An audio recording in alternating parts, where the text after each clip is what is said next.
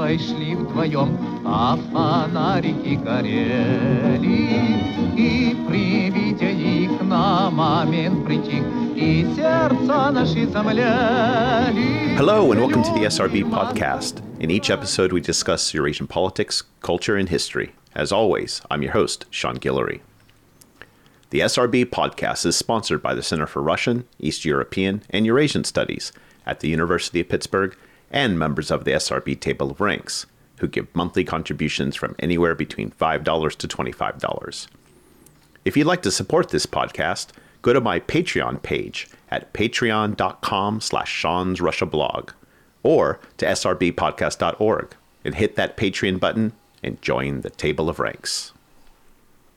This week's podcast is a recording of a live interview I did with Maria Cristina Galmarini for the keynote session at the Aging, Disability, and Health in Socialist Europe and Beyond workshop held in late March at the University of Pittsburgh. Disability activism developed in the second half of the 20th century in a world divided by the Cold War. While the history of how Western activists learned to speak in the language of civil rights is well documented and publicly celebrated, the legacies of activists from socialist countries have been largely erased after the collapse of communist governments in 1989 and 1991. This interview with Maria Cristina Galmarini gives a more complete history of the international disability movement by focusing on blind activists from the Soviet Union and the German Democratic Republic, their philosophies and practices, and how the socialist side shaped global disability advocacy during the Cold War. Maria Cristina Galmarini is an associate professor of history and global studies at William and Mary College, where she researches the history of disability under socialism. She's the author of The Right to Be Helped Deviance, Entitlement, and the Soviet Moral Order, and she's currently finishing a book titled Ambassadors of Social Progress a history of international blind activism during the Cold War. Here's Cristina Galmarini. А жить так хочется, я весь горю тебя, молю, будь моей женой. So, um, you do have this upcoming book, which I mentioned, uh, Ambassadors of Social Progress, eh, which is about blind activism and disability rights in in a global context. And so, I want to ask you first, what is the story you're trying to tell with this book? You know, we we scholars don't usually think in terms of story, we think in terms of argument, but I'm curious as to what the story you want to tell here. Uh, yes, so the book as upcoming is a, is a very optimistic uh, statement. Uh, I'm finishing up the manuscript. I don't know when the book will be uh, out, uh, but uh, I'm in the final stages right now, finishing the manuscript. So the story is, uh, uh, to put it very simply, is the story of how um, a group of blind men and few women from the socialist part of Europe uh, really shaped uh, the advocacy movement, uh, international blind advocacy movement. Um, so in the 1950s uh, and 1960s, the, the model for the blind movement uh, to, to do advocacy uh, was still uh, um, quite uh, outdated, one might say, philanthropic model, charity-based model. Uh, the movement was dominated by service agencies for the blind, mm, so experts, uh, philanthropists. This is the story of how it was in, in the West. well, after World War II, the countries of Eastern Europe adopted a Soviet model of doing advocacy for people with disabilities, for blind people in this case specifically. And that was a state centered model. It was a model whereby blind people themselves uh, were the leaders of these mass organizations for the blind. So when uh, Western activists and Eastern activists uh, started to meet uh, because the Soviet Union opened up uh, after 1956 uh, with Khrushchev. Uh, Western activists realized how powerful it was this model. Uh, it had it was centered on labor, employment, giving giving jobs to blind people, giving agency, putting them at the leadership of these mass organizations. The state was giving uh, support. Pensioning laws seemed great. So it's a story of how uh, these socialist activists, uh, themselves blind, entered the international blind movement, shaped it, and were uh, considered as uh, equal and very authoritative voices, I would say, up until the mid 70s. Then things changed. Oh, we'll have to get into why why things changed. But first, I want I want to ask you about how you came to this topic and how it relates to your past work. You know, I mentioned your first book, The Right to Be Helped, which addresses you know social welfare and disability and rights in the first decades of the Soviet Union, really run up almost to in the, into the 1950s. Uh, so, where does this history that you're telling of of blind activism uh, fit with that first project? Yes, for for the first project, I was interested in a in a more conceptual question. What does it mean to ask for help uh, in the Soviet Union if you're not a model citizen? To answer that question, I needed uh, entry points. Uh, and so I, I, picked a few uh, social groups uh, that were marginalized in that society, such as unemployed single mothers, uh, deaf people, blind people, and so called morally defective children.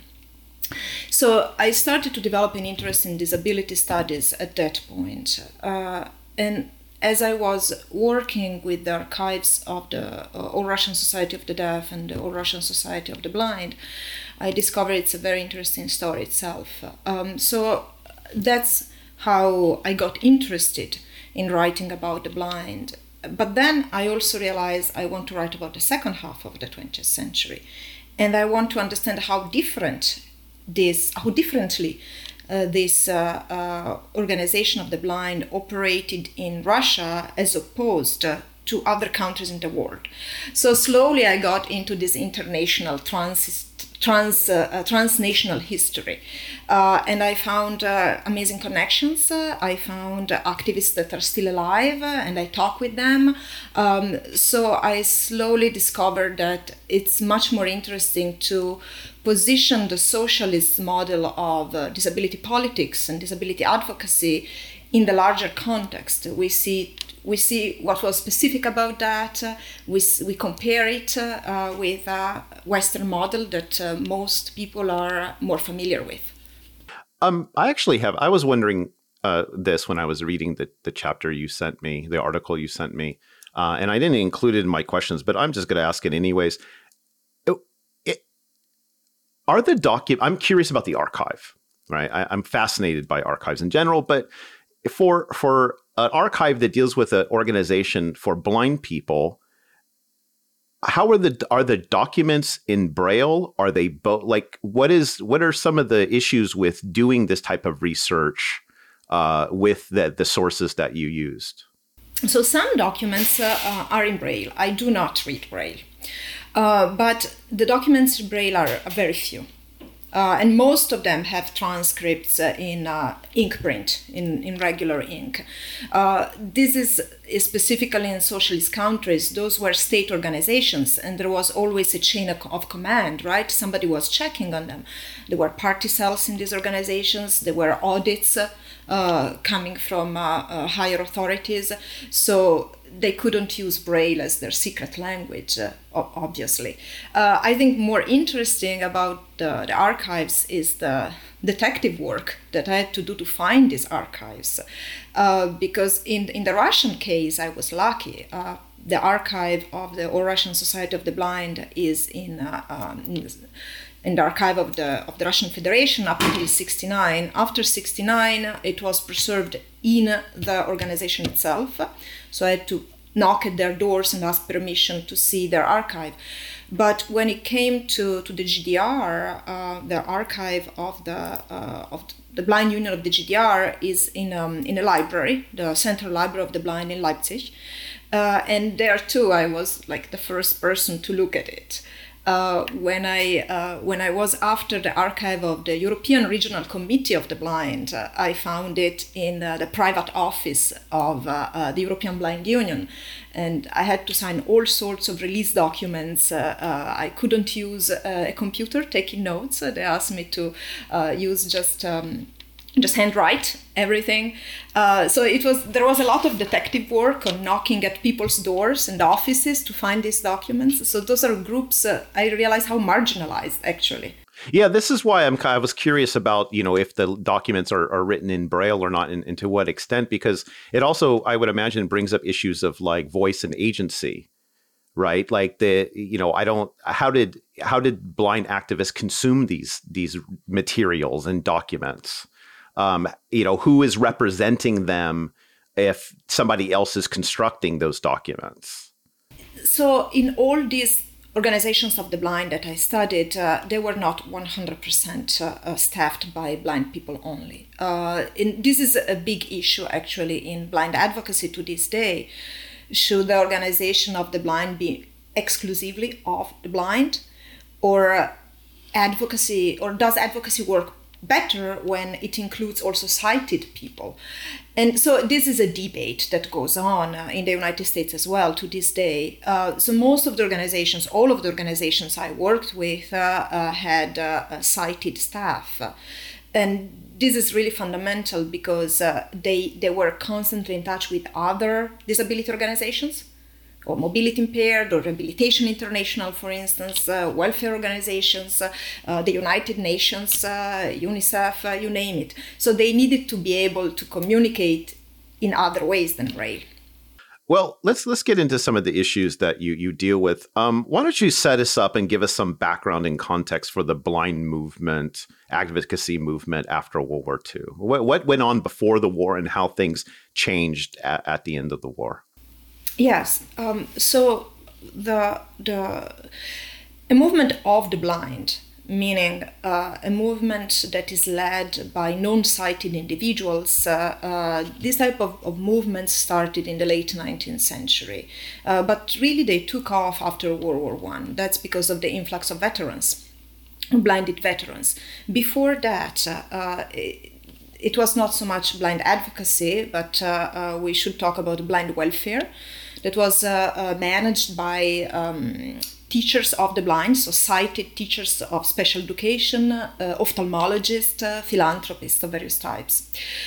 Uh, so there only in the 1920s uh, you start to have both at the local and national uh, level organizations of the blind and the soviet union was one of the first countries to have a centralized national organization of the blind after World War II, uh, so there is a hiatus, of course, during the war. Not much can happen, especially at the international level, at the level of contacts, travel. Uh, also, you know, in, in Europe uh, with uh, uh, Nazi ideology, you really don't have much uh, resources for um, blind advocacy. Although blinded veterans had a special position in Germany too um, during the Nazi time. But so after the war, you have this movement that started in the 1920s and 1930s, both nation and internationally. You have it. Uh, uh, you have it again. Uh, the same activists revamp it, and they start meeting in the Western world. Uh, they meet in Oxford, England, in '49, and then in '51 they uh, found a World Council for the Welfare of the Blind. Uh, the socialist countries initially were not part of it. Mm, they initially wanted to create their counterweight, uh, their parallel socialist uh, glo- socialist organization, transnational organizations. But then eventually they decided it was uh, uh, more profitable, more expedient for all of them to join the World Council and change it. So they slowly changed it. Poland first, Czechoslovakia, Hungary, eventually by 1967 the GDR and the Soviet Union. Now, not only in 67 the GDR and the Soviet Union joined the World Council, uh, but in, uh, um, in, uh, in 74, uh, the Russian the president of the Russian Association of the Blind becomes the president of the World Council for the Welfare of the Blind. And he keeps this position for four years. Uh, afterwards, he's a, a deputy uh, president, so he's still in, on the board, in the executive committee of this world organization. Uh, the president of the GDR Union of the Blind instead becomes the general secretary of the European Regional Committee of this uh, global agency. So you have two uh, representatives uh, of the socialist world occupying really important positions. in parallel to the World Council, uh, which is an organization mixed. You have both sighted and blind people in it. Another uh, world organization is set up. That's the International Federation of the Blind. And this is a more radical group. Uh, it's formed uh, in the United States. Mm, and this group is radical in that they do not want any, the presence of any sighted helper. They're also adamantly anti communist. Uh, the two organizations then merged in 1984 in what is today the World Union of the Blind. So that's kind of the, the background. I want you to talk about the, the the fact this organiz- this Soviet organization, the All Russian Blind Union, that develops after the revolution and continues, uh, and and particularly that it had a, a, different it had a different type of model. Um, so talk about this organization and, and what it tried to advocate. Yes, so it was set up uh, um, informally in 23, 1923, and then officially in 1924 at the organization's uh, founding uh, Congress. Um, it was a mass organization, uh, which meant it was part of the state apparatus. It was it operated under the aegis of the um, Commissariat of Social, Wel- Social Welfare at that point, later Ministry of Social Welfare. Uh, it had a, an almost exact twin in the All Russian Society of the Deaf, about which Claire Shaw has written her book. So I'm really indebted to, to her and her work on the Russian Society of the Deaf. And the two organizations operated very similarly. Uh, so they were staffed by people with disabilities themselves. Mm, uh, they, uh, their main goal uh, was to integrate blind people, in this case, into the, the construction of socialism. So they were completely loyal uh, to the state. Uh, they were uh, constantly toeing the party line, repeating it, supporting it. Uh, they were supporting the state as much as they asked the state to support them. So part of my, my argument uh, in this project is to uh, that we should rethink what's disability advocacy and we should not exclude state organizations from it just because they're state organizations. there was a capacity, I, I argue, for lobbying despite the fact that these people never took to the streets and never protested against their state. Now, of course, their uh, close marriage with the state set certain constraints to what they did, what they could achieve.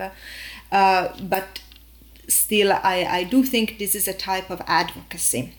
So, and their main goal was to integrate um, blind people in the project, uh, in the social construction project, uh, um, giving jobs was fundamental, uh, but also providing them with all sorts of assistive, te- assistive technology. Uh, so there was a lot of work done in what is called uh, TIFLO technology. That's the production of blind aids and apparatus devices to help read, right? Uh, um, all sorts of mobility uh, technology, um, and as you can understand, with, uh, with the cyber age, right, with the introduction of computers, uh, it becomes very important for visually impaired people to use technology. Uh, what else they did? Uh, well, they, they had all sorts of cultural recreational programs. they used, had very profitable um, production training enterprises for the blind. Those were um, uh, plants, industrial plants, uh, uh, with uh, at least 50% uh, uh, staff, at least 50% workers visually impaired. They were very profitable. And because of this profit, VOS, that's the All Russian Society of the Blind, could use profit uh, for uh, building dorms, uh, building libraries, uh, theaters, or source of uh, uh, infrastructure that improved the lives of blind people. I have a question about th- this because I mean I remember this from Claire Shaw's book on the deaf, and it was a similar type of process. But is the orientation so? This this seems to me about creating conditions for self determination, right? Eh, so where does the the the issue of providing blind the blind people with self determination versus the mission of say which i associate more in terms of a western model of integrating them into general society? No this is an excellent question because this is really uh, the, the, the limit of what advocacy was. Uh, so the, these activists, the activists of, of VOS, they their goal was integration, and they repeated it to the left and to the right. That's really what they wanted to do. Now their uh, approach was the following: they believed that the best way to integrate children, for instance, is to educate them in segregated schools because segregated schools are the best environment to prepare them eventually to join the collective. Um, by the same token, uh, the best way to um, make uh, uh, blind people into worthy, uh, self satisfied, happy citizens is to give them employment, and employment can be given in sheltered workshops that operate parallel to the regular economy, to the regular market. Now, while socialist activists, both in the GDR and in the Soviet Union, insisted that uh, uh, they wanted to integrate and they're just giving the best conditions. Uh, they are creating uh, uh, opportunities for blind people to meet with the rest of society. Reality is that this was a parallel world. And uh, when Western activists in the late 60s, early 70s began to push back socialist activists on this. That's the time when uh, integrationist theories, mainstreaming, um, emerges in the United States, spreads to Northern and Western Europe. At their international conferences, uh, some Western activists start to question whether segregated education on the Soviet model, despite its many benefits, still is the best way to achieve inclusion. And there is this moment in the late 60s and early to mid 70s where they're not sure. They're really debating this. Uh, but then eventually they uh, lean on the side of integrationist approaches. So, segregated education and sheltered uh, workshops for the blind really are no longer the model of progress and and so and how do and how do the blind act do you have a sense of how blind activists until this this debate you know how did they respond to the pushback and and how did they how did they respond to the limits of integration with this parallel you know structure that's being created well, they were too invested in this for several reasons. Uh, they had set up a huge infrastructure uh, that was profitable, economically profitable.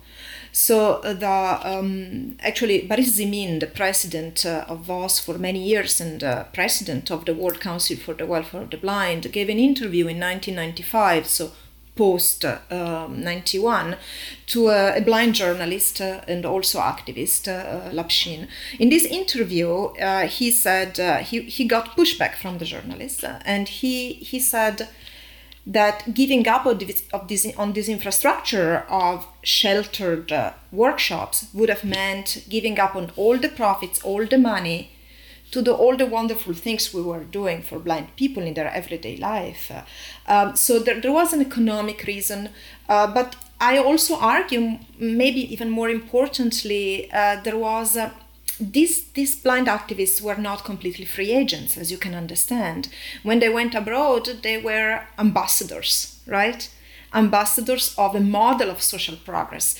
Now, going back, right, and uh, uh, admitting that that mom that model uh, had some problems would have undermined the entire uh, argument about the superiority of the Soviet Union, and they couldn't afford it.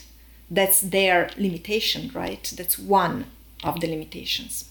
Yeah, this this uh, let's talk about them as as these cultural diplomats and ambassadors in this international movement um, because as you as you rightly say, you know they're going as ambassadors. They they are representing a system, the Soviet Union, and the particular approach to blindness. Uh, however, as you also say, there there's a circular effect where they're also coming back from their experience of networking with not only you know activists in other socialist countries, but also in the wider world. So, talk about that dynamic as as these cultural ambassadors. Yes, this was one of the most uh, uh, surprising and amazing aspects of my research to discover uh, this this international network, this global network. Uh, I I had no idea of how much these blind activists were traveling, and I'm talking not only about the Russian ones, uh, uh, but really from all socialist republics, mostly. Um, Czechoslovakia, the GDR, Hungary, uh, Poland, uh, uh, Bulgaria, those were the most active. The Romanians were also somehow involved, but uh, uh, in a less intensive, intense way. Um, they, they were traveling. They were going to the west, uh, to Western Europe, to Northern Europe, to the Third World. That's another uh, interesting venue of their uh, of their work. They were organizing these uh, multilateral conferences uh, in in East Berlin, in Moscow, in Varna, Bulgaria. Uh, so th- through these encounters, they were advertising a model, the model of the socialist model of advocacy, the superiority of socialism, claiming that only in the conditions of socialism can blind people achieve self determination and integration. So they were clearly uh, doing propaganda uh, for their states, but for themselves as well, because when they put themselves out there as visibly disabled people, uh, they were also arguing that people with disabilities, blind people, have agency, that they, they can be ambassadors of their states. So I became fascinated in thinking about the visual economy of diplomatic work and the visual economy of disability. Uh, you have uh, blind people who move confidently in the international arena that represent the Soviet Union as blind people uh, so they, they, themselves are doing uh, uh, propaganda for, for themselves, for the blind. And that's the, also a moment of the disability advocacy that I see them doing. and this is a message they deliver to their states back home.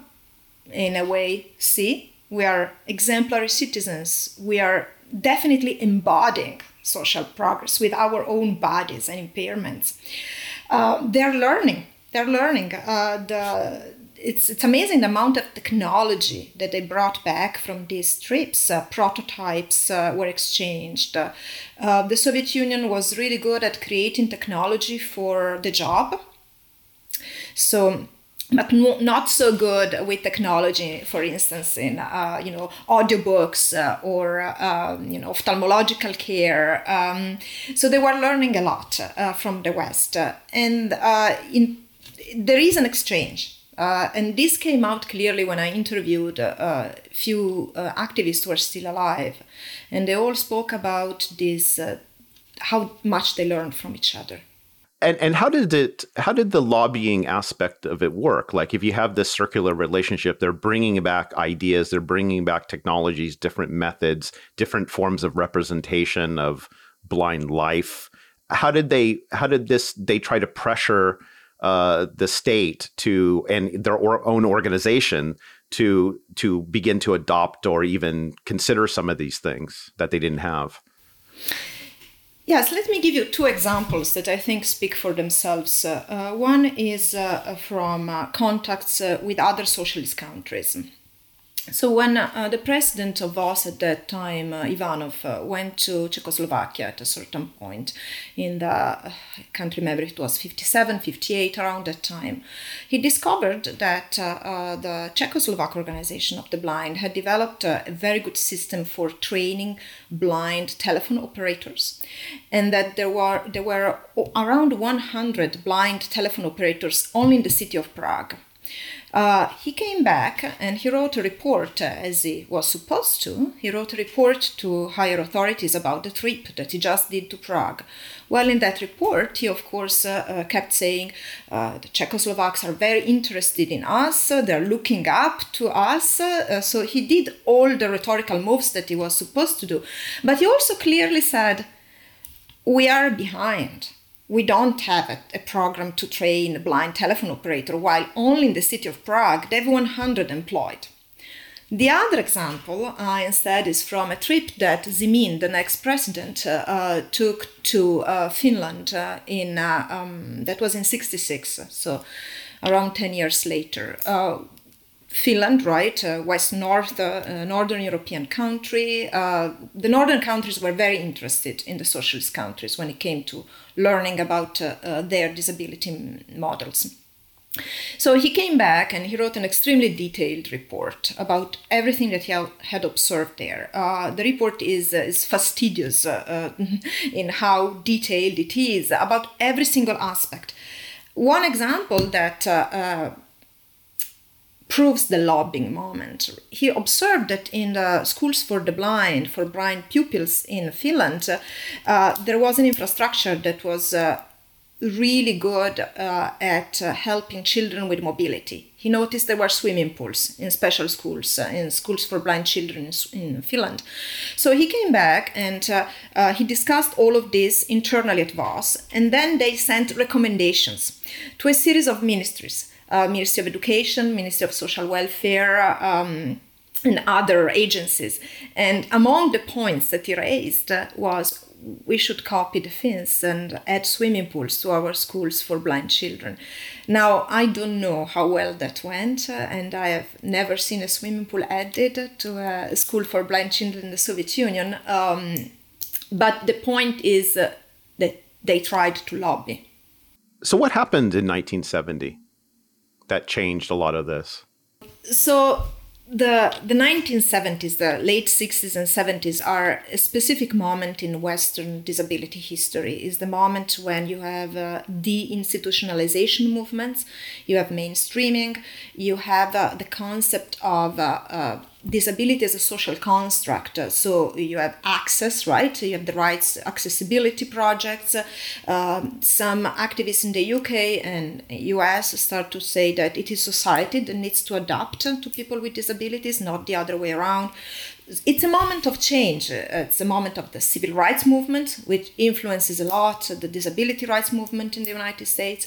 It's the cultural revolutions of 68 so, in this climate, uh, uh, activists in the Western world uh, start to change their mind about certain um, pillars of what had, of what disability advocacy had been until then. So they, they start also to talk about mainstreaming, deinstitutionalizing, opening um, job opportunities in the labor, in the re- regular labor market. So when this happens, so there is first, as I was telling you, an exchange of ideas. There are heated debates, uh, and they crisscross uh, the Cold War divide. Actually, so I have some activists from Britain who are convinced supporters of segregated education for blind children, for instance. Uh, as much as I have Yugoslav uh, blind activists uh, who uh, loudly support desegregation of blind schools. But slowly, uh, by the late 1970s, uh, uh, it becomes clear that uh, socialist blind activists are too intransigent in sticking to their model. Their their idea of their model of disability is still a model that conceptualizes people with disabilities as people with problems, with deficits, with lack. And that was very quickly changing in the West. Um, so it's a moment of debate. It's a moment in which these old friends, because these activists were old friends by then, uh, still have respect for each other. But it is clear that uh, the banner of progress moved uh, outside of the socialist camp. Uh, it is until it is with the early 1980s, uh, uh, when neoliberalism uh, really uh, destroys the safety net of people with disabilities in, in Western Europe, still at that moment, the socialist, state centered, state supported model is still appreciated very much. But with the fall of communism, with the fall of the communist governments, uh, uh, immediately uh, the socialist model is delegitimized, is no longer appreciated. So that's what changes in the 70s. I want to move to some of the bigger implications and, and, how we can take this history and kind of rethink the larger structures of the period. And the first question I have is you write about the need to decenter the usual North Atlantic narrative. What do you mean by that, and why why is it important to decenter it? Well, when most of us think about uh, uh, disability rights, uh, we, we think about the disability movement in terms of disability rights. We think about the ADA, American with Disabilities Act of 1990. We think that as a all sorts of civil rights battles uh, for race, about race, about uh, um, sexual rights, gender. Uh, when all these battles are fought in the 60s and 70s, so grassroots disability movements start. And they are movements that take issues to the streets uh, uh, that uh, eventually lead to the ADA. That's one way of telling the story. It's a, it's a way of telling the story that uh, does not consider what happened before and what happened at the same time in other parts of the world. And the story I tell is a less known stories because uh, uh, these blind activists were not going to the streets and protesting. So it, it's a different understanding of advocacy. It's an understanding of advocacy that is not centered on protest. So we decenter the Western narrative uh, by looking at the East uh, that has, has been de- delegitimized after 89. Now, other scholars are doing this decentering by looking at uh, uh, Latin American countries, by looking at African countries, and I am uh, really indebted to their, to their scholarship. Uh, but I am historian of socialist Europe, so I'm looking at my corner of the world. Do you have some kind of general sense of of those other places of Latin America, the so-called third world, and and how these two models within the Cold War context influenced or inspired, etc.? Uh, yes, so there is very little research done on this, uh, uh, but uh, um, one scholar who, who wrote uh, uh, quite a bit about this, this French scholar Brégain, he wrote about the um, what he calls the um, expansion, extension of the uh, American, North American rehabilitation model to the rest of the world, to Latin American in particular. Uh, he looked at Argentina and also Spain. So he found uh, something very similar to what I found, uh, uh, which is uh, a North American understanding of rehabilitation based on ideas of equality, idea of, of rights. Um, that expands to other parts of the world at the same time, I'm saying there is also this other model that is state centered, uh, that is more based on welfare, uh, less on rights understood in the liberal sense, that is competing. And the third world is an interesting uh, battlefront for this competition. Um, it, other scholars have looked at uh, African countries uh, and how they were receiving um, assistance from wherever it came, basically, in the 60s and 70s. So this is about developmental aid uh, and competition over the third world. So there are many branches, uh, many implications to this research, and I, I wish more and more scholars will take it on.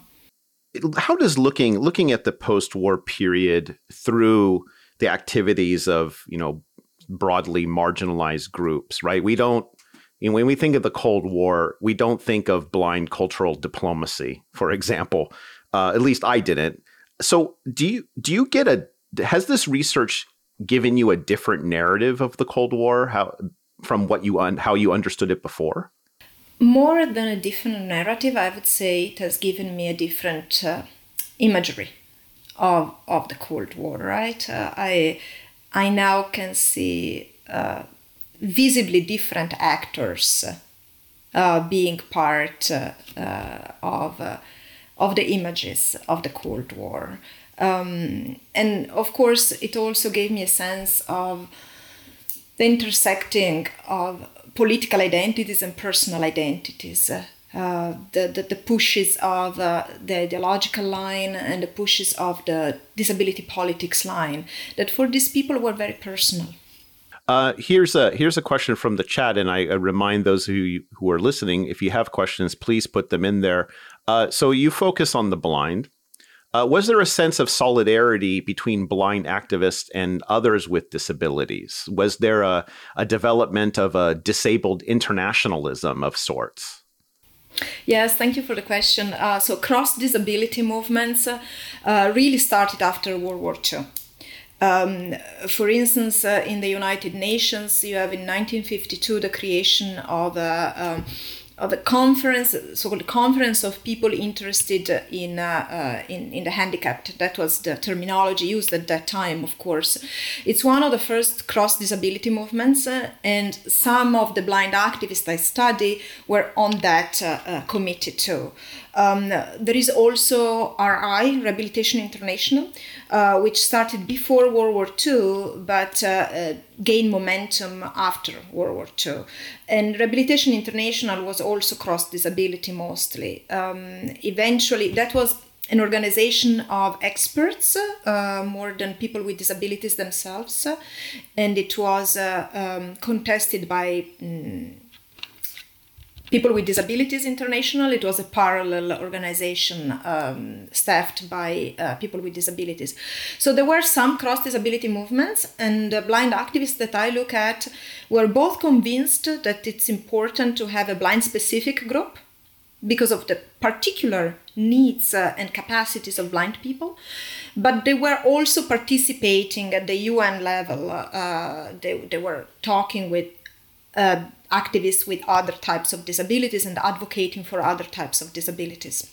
You, mentioned that you uh, interviewed some former activists. You had to knock on doors to get access to archives.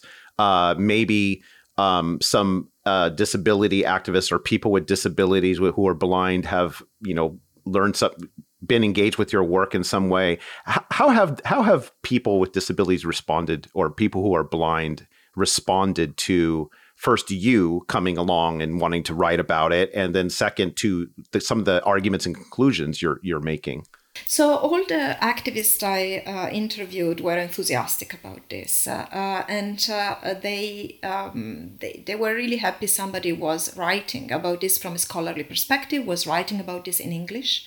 Uh, so making it make making their story accessible to larger publics. Uh, they were all very open. Um, their their memory was not always uh, 100% so uh, sometimes uh, you know i found discrepancies uh, uh, but uh, they they they were really willing to share with me their, their memories and they were wonderful conversants. I had multiple interviews with a few of them in person uh, on Skype, on Zoom, on the telephone. Uh, I interviewed uh, people based in Spain, in, uh, in Germany, in, in Italy, in France, uh, uh, in Russia.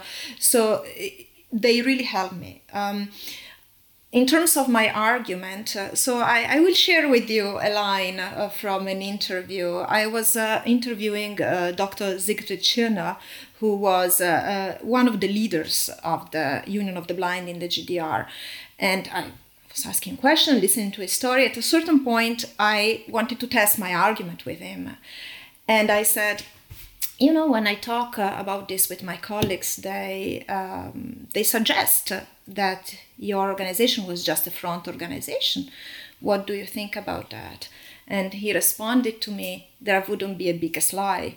Um, and I, I listened to his reasons why, and I took notes couple of months afterwards, I interview an Italian activist, uh, so from the other side. I asked him the same question and I said, This is what Dr. Tschirner said. And I, I, repeated that to him in German because this Italian activist uh, is bilingual. Uh, and he, his response was, I wouldn't say that. I would say there is no bigger stupidity.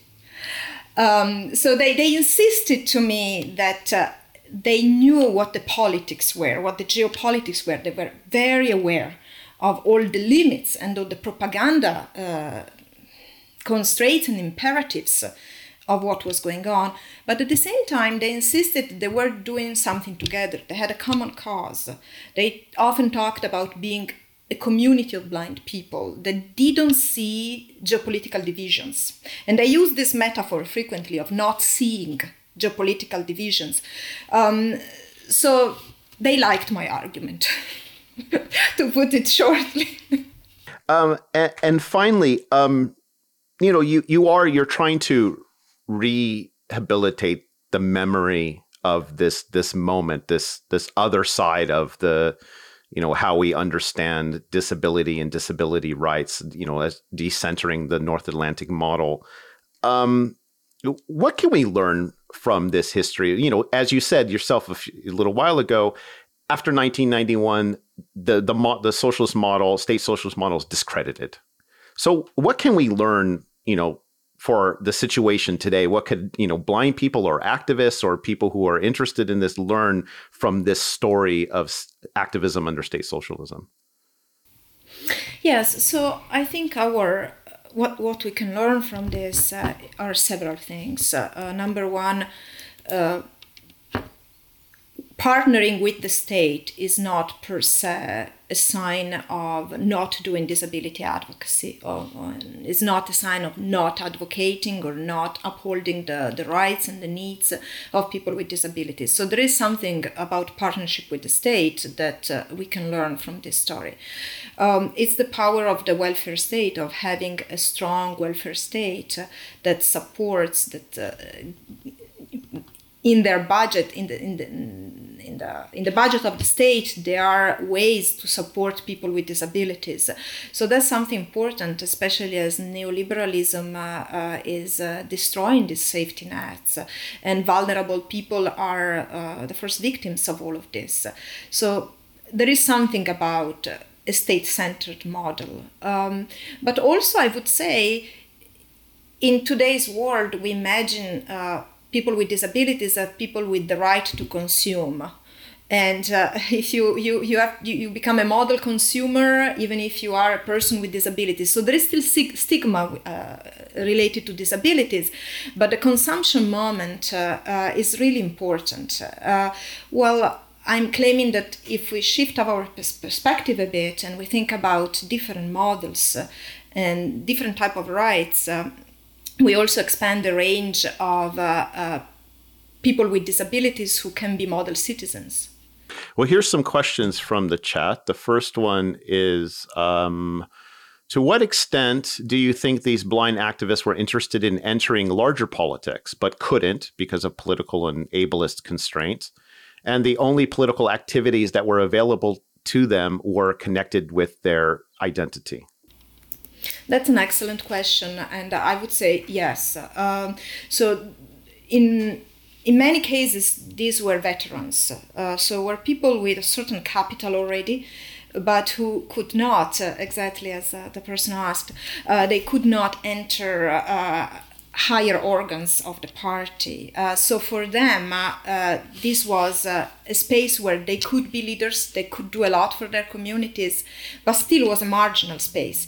So we have to be very careful uh, when we talk about these people, when I talk about these people as ambassadors, as going in the world, representing the Soviet Union. In the end, they represented the Soviet Union in an area of, uh, of work that was by itself marginalized all over the world and within the socialist countries. So they definitely had uh, leadership skills uh, and maybe even ambitions, uh, and this was the best they could uh, they could have. Um, I do see this argument definitely. Um, another question um, in defectology, which I admit I didn't know was a thing. But in defectology, there were utopian driving forces to, quote, cure or, quote, eradicate different types of disabilities uh, how did defectologists relate to blindness after 1945? And was there a cooperation between defectologists and blind organizations? Yes, there was. Yes, there was. Um, so what the, is defectology? Uh, it's the science of uh, um, it's a mix of special education and medical science in fixing, curing, uh, uh, correcting uh, uh, human defects. So it's the science of, of, fixing human defects. And it had to do uh, with all sorts of defects of the mind and of the body. Um, so that the science itself existed since the 1920s, if not earlier, and it permeated uh, uh, initiatives of the Ministry of Education as well as, as well as the Ministry of Social Welfare and uh, um, the Ministry of Public Health. So with uh, the connection with VOS are important. Uh, you have a, num- a number of ophthalmologists or um, tiflopedagogists, so uh, teachers of, of the blind, uh, people who specialize in education of the blind. You have a num- number of people who um, look at technology and assistive technology. Those are all sighted experts who closely collaborate with uh, uh, VOS. Now, this question is important because it it it brings up the point of what type of model of disability was practiced here. Was it the medical model? Or was it the social model? Uh, the medical model is a model whereby disability is a problem, is a defect, it must be fixed, it must be corrected, it must be cured. The social model, instead, uh, which developed uh, in, in the UK and the US uh, uh, in the 70s and 80s mostly, the social model says that it is the environment that makes somebody impaired. So the problem is not in the person, it is in the environment, it is in the milieu, and we need to change society. Uh, the social model also says that disability is not the impairment, but it is the way we look at, we construct bodies that are different. Now, when it comes to the socialist countries, and this is part of my argument, we see an interesting mix of the medical and the social model. On one hand, uh, disability is conceived as a defect, a problem, it must be overcome, it must be fixed. But on the other hand, the solution to this is not charity, as in the classic medical model, is not exclusively medicine or special education. To the contrary, the solution implies a strong involvement of the state, of society, of creating the correct condition, conditions that, according to this model, can be achieved only in socialism. So you have a mix, a combination of these models that creates something specific to socialism, where charity is not possible because it uh, dehumanizes, it takes uh, emancipation away. So you have uh, a thrust for emancipation, at least in theory. But at the same time, the conception of disability is still as a deficit coming from this defectologia, uh, defectology science. Is there something that you you would like to end with that you didn't get a chance to to say that the questions haven't covered that you'd like to uh, make a statement about? I think I, I covered it all. Um, one thing, perhaps, uh, that you know, I have the feeling that all that I said is very celebratory of the socialist model. Well, I I actually think there there were uh, some big limitations to this model, and one big limitation that I've not mentioned is the fact that uh, the the people who were given a stage to represent the good blind, the Soviet Union, were all model blind people. There were those who were overperforming. Uh, so this model by itself uh, erased uh, all those blind people who didn't want to work, could not work, didn't want to fit with the uh, feats of labor model or the overcoming of their defects. So the issue of visibility here is key. You have these ambassadors of social progress, themselves embodying social progress, giving visibility to blind people internationally, but at the same time, as they give visibility to the model blind, they make invisible a large group of other blind people. How did the this uh, welfare? Because it it from the way you tell it, you're mostly it's adults. So what kind of um, uh, welfare institutions were given to say parents that have children who were who were blind? How did it did it was there what was how did children fit into this or even young people? Well there were boarding schools. So all the schools of the blind were um, on the internat model, so boarding schools. Uh, um, in uh, in the GDR, there were even preschool uh, schools, so, before the age of three, uh, where children were uh, placed there by their parents. Uh, sometimes, uh, uh, most times, I have to say, parents agreed to place their children there because indeed, uh, in the good ones of these institutions, they had all the resources to be well educated. Now, we know very well from the reality of, uh, of communism that not all of the bo- these boarding schools and institutions had enough resources. Um, so children until the age of 16 were in school, were in these boarding schools. And afterwards, uh, they moved to the next institution, which were the, the vocational schools, the production training workshops, and they might uh, uh, spend their entire lives in this parallel world, and that's part of the problem, the segregation uh, problem. That was Cristina Galmarini. Cristina Galmarini is an associate professor of history and global studies at William and Mary College, where she researches the history of disability under socialism. She's the author of The Right to Be Helped Deviance, Entitlement, and the Soviet Moral Order, and she's currently finishing a book titled Ambassadors of Social Progress a history of international blind activism during the Cold War. I'm your host, Sean Guillory, and this is the SRB Podcast. The SRB Podcast is sponsored by the Center for Russian, East European, and Eurasian Studies at the University of Pittsburgh and listeners like you. If you enjoy this podcast and want to help support it, please take a moment to share it on Facebook and Twitter, like my Facebook page, Sean's Russia blog, write a review, or recommend the show to your friends. The SRB podcast comes cheap, but it is not free to make. You can help support it by joining the table of ranks at srbpodcast.org. As always, thank you to all my high excellencies, high wellborns, and noblestnesses for your continued patronage. And you can find past shows on iTunes and SoundCloud, or you can download them directly from srbpodcast.org as well. Until next time, bye. Yes, I am blind.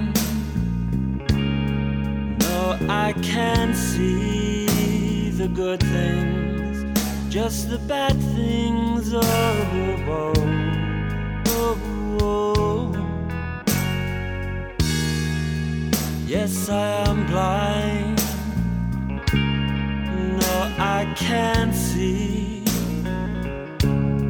There must be something horribly wrong with me.